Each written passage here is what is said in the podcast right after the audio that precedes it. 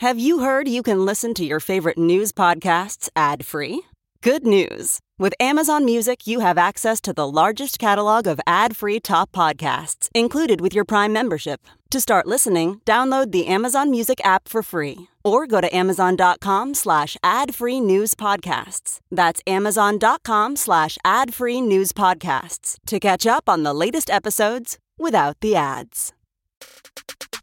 Today we're going to talk about Fox News' internal communications getting exposed in the Dominion lawsuit, showing that they knew the conspiracies they were spewing surrounding the 2020 election were bogus. I interview Adam Frisch about his race against Lauren Boebert and how he plans on turning what was the closest race in 2022 into a win in 2024. And I'm joined by the host of the How We Win podcast, Steve Pierson, about his run for California State Assembly District 44, how being a progressive podcast host will inform what he'd do in office, and whether listener feedback played a role in his decision to run. I'm Brian Tyler Cohen, and you're listening to No Lie. So the big story this week, and a big story moving forward, is Dominion's lawsuit against Fox News. Dominion is suing Fox for $1.6 billion after Fox defamed the voting system company by falsely claiming that it was switching votes from Trump to Biden as part of some, coordinated effort to steal the 2020 election. Another company, Smartmatic, is also suing Fox for $2.7 billion, and that lawsuit seems to be moving forward as well. But for now, I want to focus on Dominion, specifically because as part of discovery and testimony, we now have insight into what a bunch of Fox hosts and top executives were saying behind the scenes. So according to the filing from the lawsuit, quote, "From the top down, Fox knew the Dominion stuff was total BS, yet despite knowing the truth, or at a bare minimum, recklessly disregarding that truth, Fox spread and endorsed these outlandish voter fraud claims about Dominion, even as it internally recognized the lies as crazy, absurd, and shockingly reckless." So this all started when Fox News correctly called Arizona for Joe Biden. That sent Donald Trump into a tailspin, and so Fox's competitors, like Newsmax, like OAN, capitalized on that and peppered the airwaves with what conservative audiences wanted to hear, which was that Arizona didn't go for Biden and that the election was rife with fraud and that Dominion and Smartmatic were flipping votes from Trump to Biden, basically any conspiratorial bullshit to explain away Trump's loss. And so because Fox was horrified of losing market share to these competitors, they had to tack right and spew the same conspiratorial bullshit that they knew, like operative word knew, was false. And so Fox became this way station for these crazy actors like Rudy Giuliani and Sidney Powell and Mike Lindell to come on air and pepper the airwaves with stuff like this. Not only did they use a Venezuelan company to count our ballots, which almost should be illegal per se. Number two, they didn't allow Republicans in key places to observe the mail vote. That makes the mail vote completely invalid. Now, they didn't do it everywhere. They did it in big cities where they have corrupt machines that will protect them, meaning in Pennsylvania, Philadelphia, and Pittsburgh, in Detroit. They didn't have to do it in Chicago, in New York, or Boston. They could have. They have corrupt machines there. They did it absolutely in Phoenix, Arizona. They did it absolutely in Milwaukee, Wisconsin. Republicans were shut out. We've got evidence of corruption all across the country in countless districts. The machine ran an algorithm that shaved votes from Trump and awarded them to Biden. They used the machines to trash large batches of votes that should have been awarded to President Trump.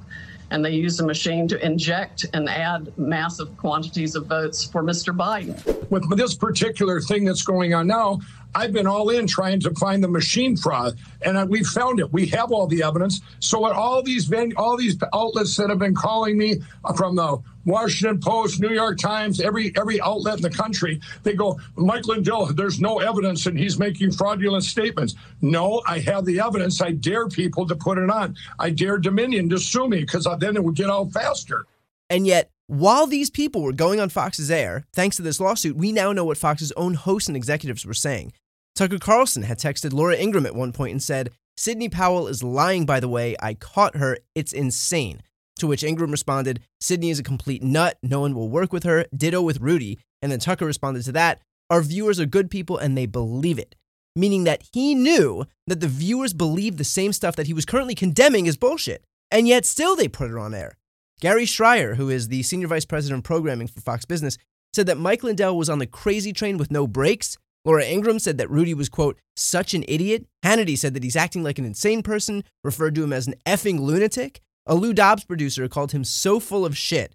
Then there was one of Laura Ingram's producers who said, "This Dominion shit is going to give me a fucking aneurysm. As many times as I've told Laura it's BS, she sees shit posters and Trump tweeting about it." Even Fox chairman Rupert Murdoch called Trump's voter fraud claims, quote, really crazy stuff and damaging. CEO Suzanne Scott said, terrible stuff damaging everybody, I fear. She also said, quote, the audience feels like we crapped on them and we have damaged their trust and belief in us. We can fix this, but we cannot smirk at our viewers any longer. So if you were wondering whether these people knew what they were doing, you don't have to guess, because they're quite literally admitting it here over and over and over.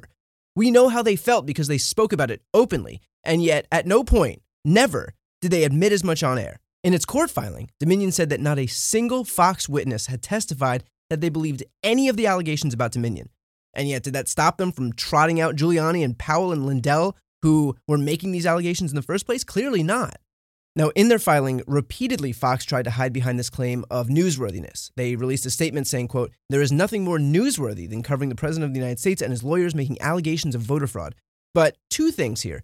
First, they were a principal player in making the allegations. So it's ridiculous for them to claim that they're just following a newsworthy topic when part of the reason that it's newsworthy is because these Looney Tunes kept putting it on air. It's just blatant circular logic here. And second, they didn't just cover the president making allegations of voter fraud, they perpetuated it. Fox wasn't some neutral arbiter here. They were a character in this. And in fact, when a Fox reporter did try to fact-check one of Trump's baseless tweets about this stuff, she was attacked.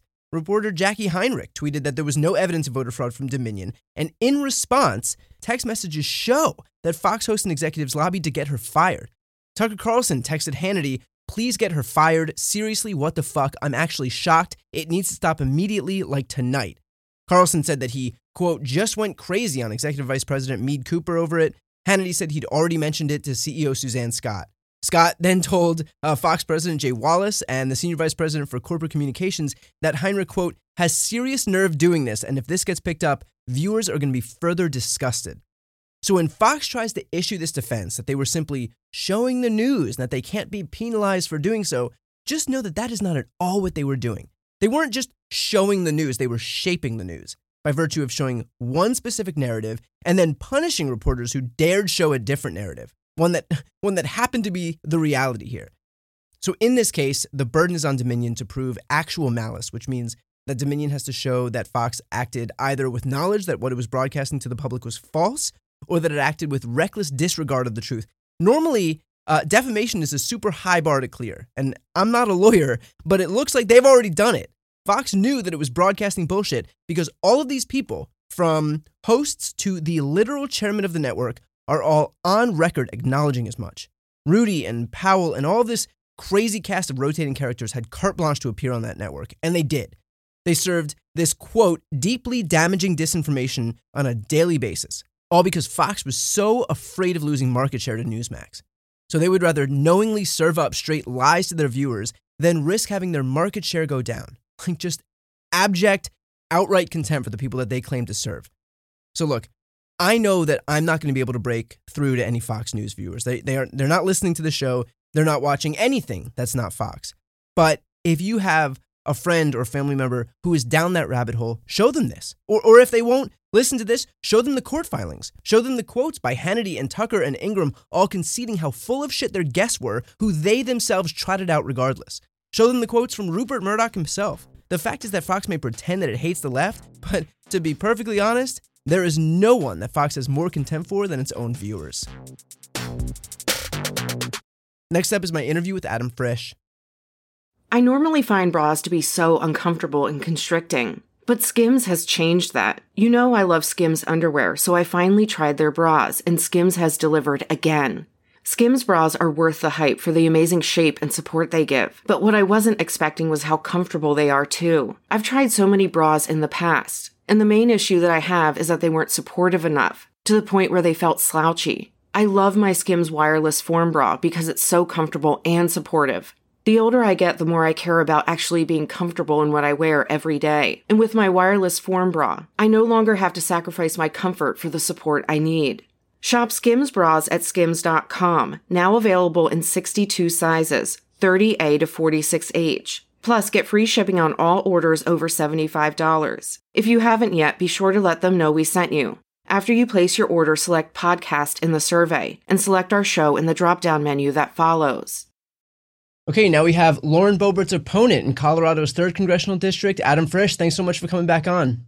Ooh, Brian, glad to be back with you, that's for sure. You came within just over 500 votes of Lauren Boebert in this past 2022 cycle. It was, if I'm not mistaken, the closest race in 2022. What are you going to do differently from 2022 to 2024? Yeah, no, thanks, Brian. Great to be back. Yeah, no, 538 thought we were going to lose by 45,000 votes.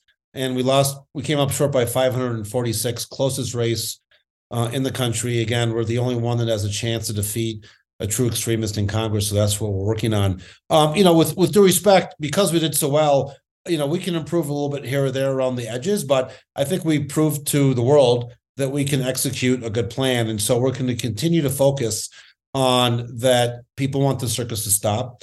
I want to join the bipartisan Problem Solvers Caucus. People are really excited to see that angertainment industry go away that her Marjorie Taylor Greene represent so great. And, people, especially in Western Colorado, they just want to be left alone, and they're exhausted by the national political yelling and screaming. The only arguing I want to see in D.C. are people arguing over the successes of bills that get passed and who gets credit for that versus arguing over who's to blame. And so what we have now is the gift of time. Last time I announced in mid-February of election year, I had to get over a primary, respectful but tough. And basically I had from July to the start of November to introduce myself to a lot of people against a true brand name person, if you will. And now one of the reasons we want to get in this early in the game is we can just do that much better getting out in the field and meeting those people that we need to vote for us. Our district, half the size of Colorado, bigger than the state of Mississippi, bigger than 20 states. We'll just be driving around and having a chance to meet a lot of people. The district's only 25% Democratic, and we got 49.98% of the vote or something like that. And so, again, we've earned the trust of a lot of independents and a lot of Republicans, and we're just going to hammer the road and making sure that we hold her feet to the fire about the bills that are important to the voters of CD3 and not allow her to get away with just kind of all the shenanigans that she's up to all the time. Now, obviously, you're going to get out there and you'll retool and figure out what ways you can tweak to make sure that you have a better chance in 2024. Yeah. But then again, so will she. So what do you anticipate her doing now that it's clear that this seat is vulnerable? Yeah, no, I mean, we did not want to take people by surprise, but we took people by surprise. I try to let, the people in D.C., and the donor base and the media that we actually were going to have a close race. And we got a lot of phone calls that election week basically apologizing. And no grudges hold. I appreciate when you look at an R9 to R14 district, you don't see there's a hope. But, we worked our butt off and we connected with people. I'm not sure about you and your viewers, but I'm pretty much the same person I've been for a really long time. And we're making a bet that Lauren Boebert's going to remain the same person that she's been for a really long time. Yeah. And you've seen some professional press releases for the first time ever come out of her campaign since we started to announce over the past couple of days. And so I do believe her team is going to try to take the job more seriously, and they're going to try to have her take the job more seriously. But, I think we all know who we are. And who Lauren Boebert is one of the reasons that she had one of the worst performing results out of the 435 people running for Congress last cycle. With that said, she did win that race by the skin of her teeth. Yep. And one of her first acts was to release a video in response to the $1.7 billion omnibus bill to fund the government. And basically, she equated that bill with efforts to sexualize children. So with that said, does it seem like she was successful at coming across as having moderated her positions? It's not just what I believe. I've spent the last 5 or 6 weeks, and why I decided to get in the race earlier than normal was because I heard from a lot of people that voted for her, cattlemen, ranchers, people in the oil and gas industry, and they thought that there'd be a little bit of humility when you had the worst performing race in the entire country. Yeah, and she's doubled down. Within a day or two of winning, she talked about leading with grace on a video that she made. And then, it doesn't take very much longer where she's yelling and screaming at this oversight committee, at the Twitter executives about why she didn't have as many followers as she deserves. in a very disruptive way. So again, the people out here in CD3 think that she's just doubled down. And those are people that voted for her again and just are shaking their head that she's just not focused on the job. It's that angertainment industry that she loves to partake in, which might be good for her fundraising, but it's not good for the district. And a lot of people are seeing through that more and more. You know, you mentioned before that your district is composed of about 25% of Democrats. So obviously, a big key to any victory in this district is going to be getting support from Republicans, even if you yourself are not a Republican. Have you heard from Republicans in particular in that congressional district who have encouraged you to run? Yeah, no, I mean, again, the last 5 or 6 weeks, I was at a Cattlemen's Association meeting of Colorado. I was at a Rural Voices of Colorado made up of about 56 of the 64 counties in Colorado that are rural focused. And a lot of people came up to me and said, hey, listen, Adam, either they voted for me and they kind of kept it under their breath, or they didn't vote for me, but they liked me. And they thought that if she had a close race, at least she would kind of reset. And Representative Boebert has not reset in the eyes of a single person I've talked to. And again, the majority of the time I've spent in the last 5 or 6 weeks, I've kind of just been listening to those Republicans, conservative and moderates. They just want the circus to stop. And they just don't see her as a serious person. And before you get into policies, it's important to get into how you treat people and the character, and character matters. With that said, you know, a big part of this is going to be what somebody does once they're actually in office, you know, the circus aside. So what will you do differently from her if you're elected to serve that seat? Like, what are your priorities once in office? Yeah, no, I want to take the job seriously. You know, water is number one issue in Western and Southern Colorado.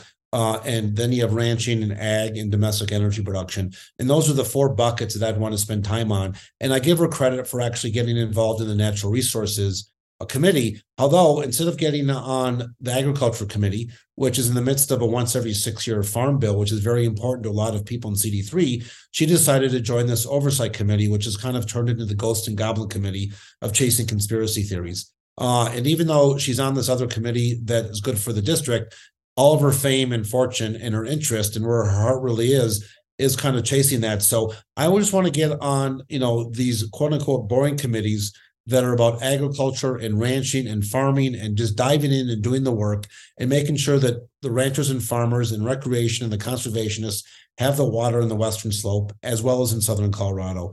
And it's the less sexy committees that are important to our district that she does not want to spend time on. The other bucket is I'm going to fight for every dollar that I can come back to CD3, because the men and the women and the businesses pay a lot of money in taxes to Washington, D.C.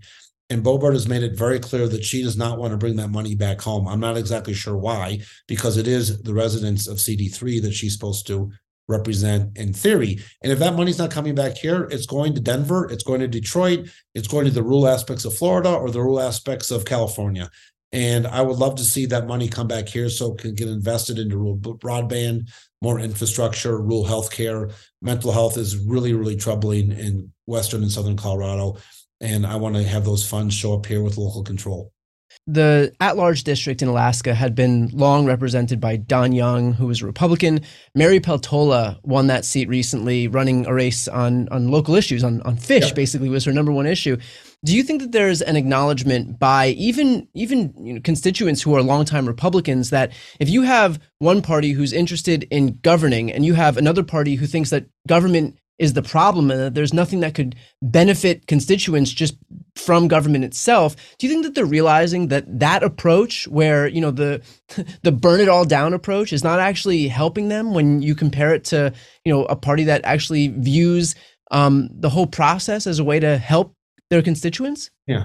You know, I think for the vast majority of people, Brian, not people that are on Twitter 9 hours a day, but the vast majority of people aren't looking at team red and team blue. They're trying to figure out who's going to focus on making their life a little bit easier. And that is trying to fight inflation, making sure that there's a safe community, safe schools, schools are well funded, that there's good, stable jobs, that people are treated with respect. And those that either temporarily or longer term need a little help because they can't do it themselves, the government is there to provide some type of basic safety net for them. And it's just kind of neighbor to neighbor stuff, which is, you know, treat your neighbor as you want to be treated. It's the golden rule.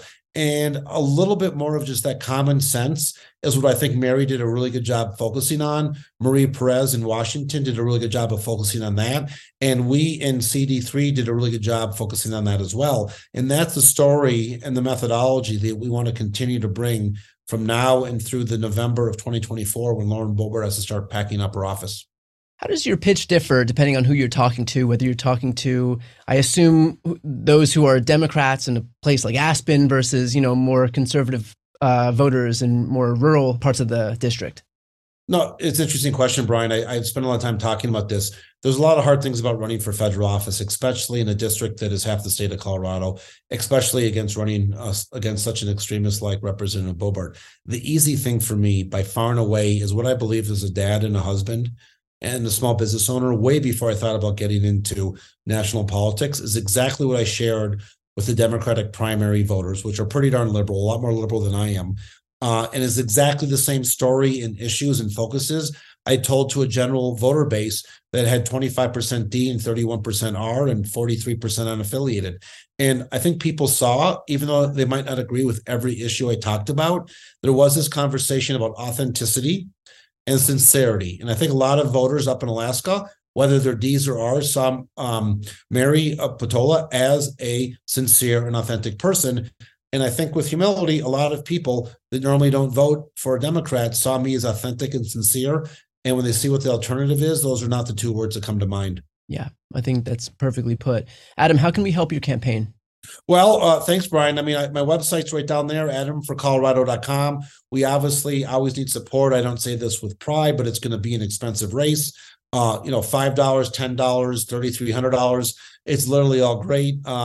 Adam for Colorado is on Twitter. Please follow us, send in money, and then just let people know if you have friends and neighbors that live in Western and Southern Colorado to reach out. We try to get back to everybody. info@adamforcolorado.com or even Adam at adamforcolorado.com, and we just want to connect with people. But the moral support is great. I wish there were more opportunities to see some of these Marjorie Taylor Greenes and Jim Jordans defeated. But at the end of the day, Brian, we are, and I don't, we are the only candidate running against the only extremist that has a chance of losing. So for those that live in district, by all means, support your local congressperson, even if it's an uphill battle. But to those people that are kind of spreading their support and interest nationally, please look into us, and you'll see that we actually have a really good track record of being able to deliver with those monies that come in. And we thank everyone for your time and interest, and just supporting us and following us is a big help as well. Awesome. And Adam, this will not be the last time that I have you on here, but for now, thank you so much, and good luck as you continue out this campaign for the next year and a half here. That's great, Brian. Have a great day, and best to the viewers. Okay, now we've got the host of the How We Win podcast and now candidate for California State Assembly District 44, Steve Pierson. Thanks so much for joining. Thank you, BTC. It's so good to be here and see your face. You too. And I should mention for anybody listening that Steve helped me get my start. We're all coming full circle here. My first foray into interviewing was with the help of Steve. So I appreciate that. That's super generous, overstating any contribution I made to the great platform that you built. And I don't even know if you want to tell your listeners who that first interview was with, too. Well, now I have to. It was the Mooch. It was Anthony Scaramucci, and that interview never aired. I mean, it was my first foray into interviewing, so I don't know if that would have been the best listening experience for everybody. But in any case, it got me into the door. So it was a very interesting experience having the Mooch in the room. I wasn't crazy about it, to be honest. Yeah. I think that was clear. All right, so let's jump in. I don't have a poker face at all. Yeah. So let's jump in here. You are one of the first people in this progressive media space to kind of parlay that into a run for office. Did listener feedback play a role in your decision to run, or was the same interest in politics that led you to start a podcast has now led you to run for office? Yeah, that's a really great question. I guess a little bit of both. I mean, I'm sure you get it all the time. People asking you, when are you going to run for office? I'll ask you that question next. But, I've been looking since Trump was elected. I consider myself class of 2016, right? And I started organizing with Swing Left here in Southern California and built Swing Left here and built the Blue Wave with a bunch of great grassroots organizers. And ever since then, I've just been looking at where I can make the biggest impact and where I can be the most helpful and help people's lives. And I got into podcasting because I wanted to let people know that they have power, they have agency to make change if they just step outside of their comfort zone a little bit and take action. And it's been a wonderful organizing tool, and I've had a lot of reach and a lot of great partnerships with people like you. But when this opportunity to serve my own community at this level came up, it was just too compelling to turn my back on. I've been telling people on the show and other places how important it is to get involved in your own community and even run for office. So I've got to walk the way I talk and step up when the chance presents itself. So that's why I'm running. It's really just an awesome opportunity to make a real impact on people's lives, and that's what I'm in for. And what's the deal with your district? Who's representing it now, and why? You know, how does that factor into you running? Well, it's a very well publicized domino effect that starts with Adam Schiff running for Senate, and that opens up his congressional seat. And my great Assembly Member Laura Friedman is one of the candidates running for his congressional seat. So that leads open this assembly seat, and it's a place where I've lived for almost 30 years and raised my daughter, and it's a great diverse district with a lot of different communities here, and I'm just really excited for the opportunity to serve my home. Are you still going to be able to host your podcast if you're elected? Well, that's a good question. The election, I would start serving, late November 2024, right? So there's a lot of podcast episodes to do before that happens. Yeah. Once I'm in the legislature, I probably, we'll see. I don't know. I think it'll probably be difficult to do the podcast and to serve at the same time. But up until then, I'm fully doing the show, continuing to do it. And also I'm thinking about doing like a How We Run sort of behind the scenes of what it's like running for office, because I've never done anything like this before. I've worked on a lot of campaigns, but as soon as I became a candidate, every day I learn new things. I find I'm mostly learning what I don't know about running for office every day. So there's a lot of good stuff there. How does being a political podcast host inform what you'll do in office? Like, how will your candidacy and hopefully your election be different because of what you're doing right now? That's a good question. I think one thing that I've been able to do over 3.5 years of my show is listen to a lot of experts and a lot of diverse opinions on the issues that are impacting everybody right now. So I like to think that makes me very well-rounded and well-informed. As for me, the podcasting was always an organizing tool. And I think that's what kind of makes our show a little bit different. My whole reason for putting the show together was to get people into action, was to inspire them into action and to help build this progressive movement. And and I'm sure your listeners know, that to get big things done, you need two things, really. You need elected officials with the will to take the tough votes and to get up there and do the big things. And you need public sentiment. You need people behind them making noise and putting pressure on the other elected officials too. And that's what I've been doing really since 2017, is bringing people together, either organizing on the streets and organizing campaigns or through the podcast.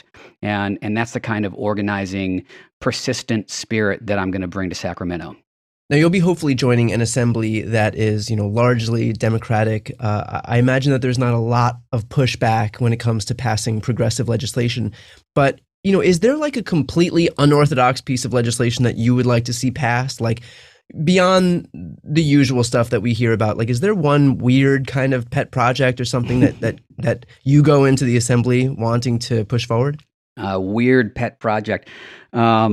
I would like to make oat milk the official milk of California. That's that's my. Tell you what, I don't think you're gonna encounter too much pushback on that one. Well, I don't know about the dairy farmers. They'll run an IE against me. There'll be a strong dairy lobby against me. Well, you'll do fine in your district. I can tell you that much. I don't think there's a whole lot of 2% milk drinkers out by where we are. But I will push back on that. It's really, really exciting to be a progressive coming into the supermajority, no doubt. And I'm excited for the ability to really do some big, impactful things, especially in the context of a federal government that's not going to be doing much in the next few years, at least. And so we can really make a big difference on people's lives.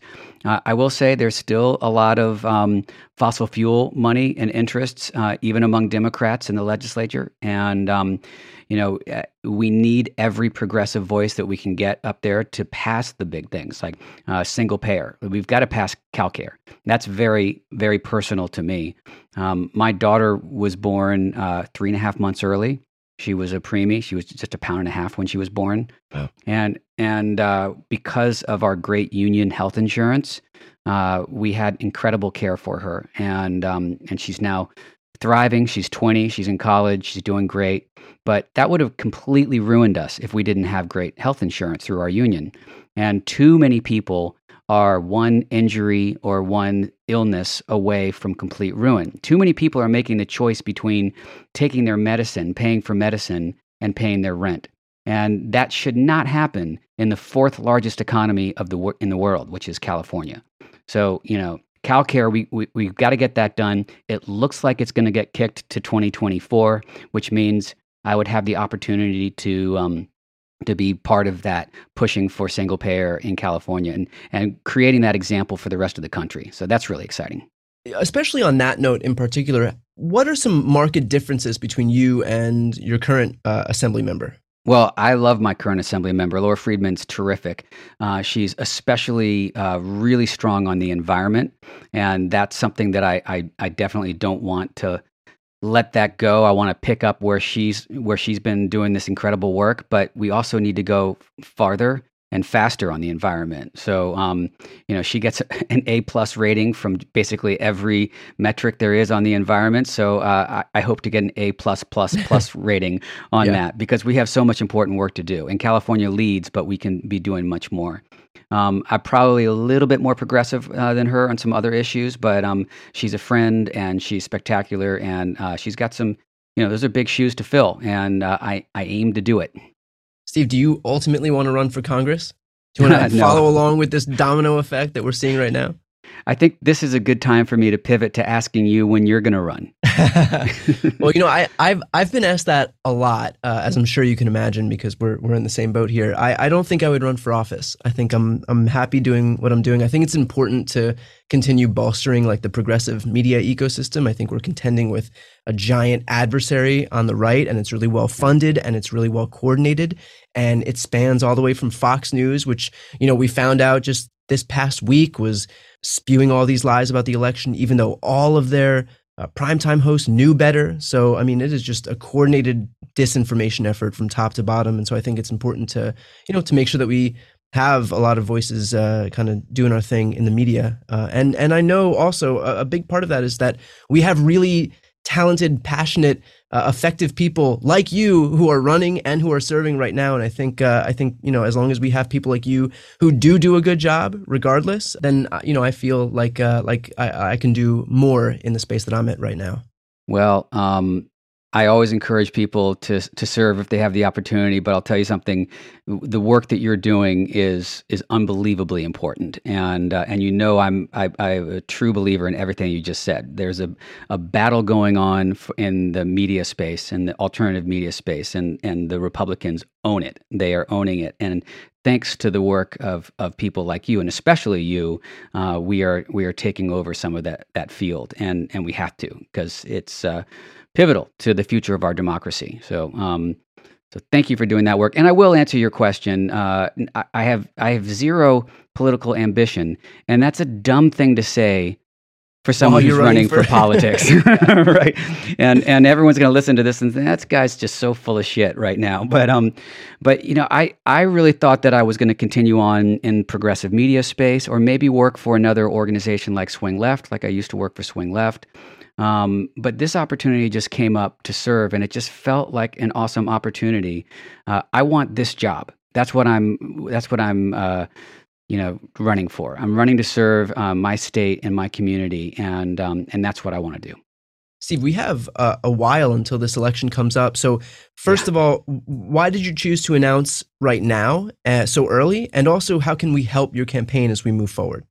I love that question. Of course, sadly, it's not early to announce. I mean, it's egregious and ridiculous, these campaign cycles and what it takes to run for office, for state office. Should be like a 3-month deal, right? You know, I mean, that seems reasonable. But you know, you have to get in early. You have to start fundraising. You have to start, meeting people and launching your campaign so early. It's really hard. I work a full-time job. I work as a sound engineer in a studio. That's my day job right now. And juggling all of this, it's impossibly difficult.